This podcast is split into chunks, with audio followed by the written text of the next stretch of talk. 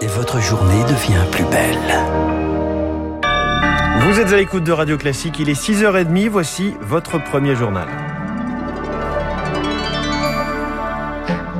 La matinale de Radio Classique avec François Geffrier. Charles Bonner à la une ce matin, on ne combat pas une pandémie à coup de doses de rappel. C'est l'alerte donnée par les experts de l'Organisation mondiale de la santé qui estiment que dans deux mois, la moitié des Européens seront infectés par Omicron. Des rappels à tout va, c'est inefficace car les vaccins ne protègent pas contre l'infection. Il faut donc que les stratégies évoluent pour Sylvie Briand, la directrice de la gestion des crises épidémiques à l'OMS c'est une espèce de course hein, euh, contre la montre avec ce virus. Le virus évolue.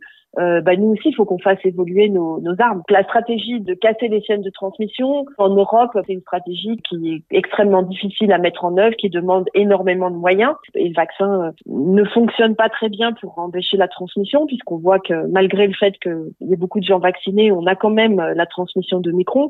Et donc c'est pour ça que on travaille actuellement à l'OMS et on a monté un groupe d'experts pour regarder si on peut pas euh, changer la composition du vaccin pour avoir un vaccin qui soit plus performant. Des doses de rappel qui seront nécessaires à partir de samedi pour conserver son passe sanitaire en passe de devenir vaccinal. Le texte largement amendé par le Sénat qui supprime la possibilité pour les patrons de bars, de cafés, de restaurants de vérifier l'identité des détenteurs du QR code. En France, dans ce contexte, un nouveau record de contamination, 368 000 en 24 heures. Des chiffres inimaginables dans d'autres régions du monde, notamment en Chine, 14 millions de personnes reconfinés après l'apparition de seulement quelques cas.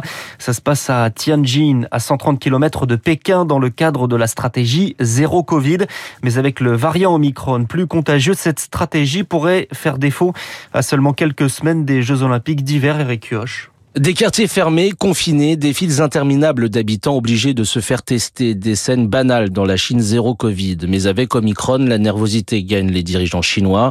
Karine Milsan, économiste de la santé, spécialiste de la Chine. S'il devait euh, arriver qu'ils ne contrôlent plus du tout la situation, ça mettrait à mal toute la rhétorique et la propagande qui a suivi leur succès face à la Covid jusqu'à maintenant. Officiellement, seules quelques dizaines de cas Omicron ont été recensés, mais les autorités estiment que le variant circule depuis au moins fin décembre. De quoi leur donner des sueurs froides, analyse la spécialiste de la Chine Valérie Niquet. Le régime s'inquiète d'autant plus qu'il sait que son vaccin est peu efficace et pour des questions de fierté nationale, il est hors de question d'obtenir des vaccins à l'étranger. Et puis évidemment, il y a aussi une question de coût. Pas de quoi menacer les JO d'hiver de Pékin. Les autorités comptent sur la bulle sanitaire prévue pour accueillir les athlètes qui doit, en théorie, les couper totalement de l'extérieur. Il faudrait vraiment qu'il y ait une flambée très importante de l'épidémie à Pékin même pour que éventuellement ça soit remis en cause, mais pour le moment, ça n'est pas du tout d'actualité. Avec ces JO, Pékin comptait célébrer la fin de la pandémie. Elle devra composer avec. Désormais, l'objectif est de faire aussi bien que Tokyo l'été dernier pour ne pas perdre la face aux yeux du monde. Et avec euh, chez nous, pas de stratégie zéro Covid, mais des protocoles qui agacent, notamment dans les écoles. Trois en seulement une semaine. Un appel à la grève lancé pour la journée de jeudi des fédérations de parents d'élèves solidaires. Selon le principal syndicat du primaire, le SNUIPP FSU, 75% des enseignants feront grève et la moitié des écoles seront fermées. La crise sanitaire qui va donner le tempo également de la campagne présidentielle. Jean Castex réunissait hier soir, Covid oblige en visioconférence, les partis et les candidats déclarés. Une instance de dialogue appelée à se réunir régulièrement pour discuter de l'organisation du scrutin. Une certitude, le pass sanitaire ou vaccinal ne sera pas demandé dans les bureaux de vote, mais le vote par procuration est exclu au grand désarroi de la députée PS Cécile Untermeyer à l'origine d'une proposition de loi sur le sujet. Je pense qu'il faut multiplier les possibilités euh, d'expression et le vote par correspondance, euh, d'autant plus dans cette période euh, sanitaire compliquée où les gens rechignent à aller dans des lieux très fréquentés, était le moment idéal. La France est quand même en capacité d'organiser, comme l'Allemagne, un vote par correspondance qui est un plus pour les personnes qui aiment bien être chez elles, organiser leur vote, mettre dans l'enveloppe et ensuite envoyer. Les taux d'abstention sont extrêmement élevé en France, aux dernières régionales, plus de 67%, contre 30% euh, en Allemagne. Et on n'a rien fait. De son côté, la France insoumise demande une augmentation du plafond des dépenses pour prendre en compte les coûts liés à la crise sanitaire. Il est 6h34 sur Radio Classique. Le don du sang est ouvert aux homosexuels sans condition. À compter de mi-mars, les questions sur l'orientation sexuelle seront supprimées des questions préalables au don. L'ouverture aux homosexuels date de 2016, interdite en pleine épidémie de sida dans les années 80. Depuis deux ans, il devait déclarer sur l'honneur avoir respecté une période d'abstinence de quatre mois. L'accident avait tué six collégiens. La collision d'un car scolaire avec un train sur un passage à niveau à Milas dans les Pyrénées-Orientales en décembre 2017.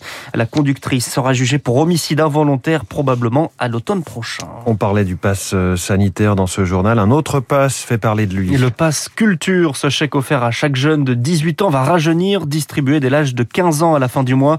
Ils auront le droit à des sommes de 20 à 30 euros par an contre 300 pour les majeurs. Un dispositif plébiscité par le secteur du livre qui représente plus de la moitié des achats réalisés grâce à ce pass.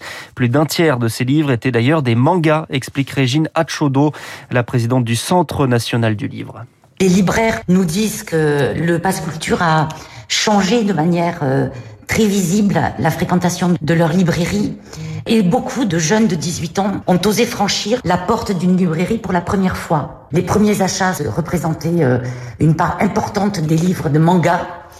D'abord, le manga peut être en soi un livre euh, et de la poésie. Deuxièmement, le fait de lire donnera forcément envie de lire autre chose et de découvrir autre chose. Tout ce qui favorise le fait de prendre un livre, de découvrir un auteur dans sa classe, contribue au fait de rendre le livre ce qu'il est profondément vivant. Régine Hachondo, interrogée par Marc Tédé. Merci Charles Bonner. Allez lire un livre et, et revenez nous faire le journal de 7h30 dans un peu moins d'une heure. Il est 6h36.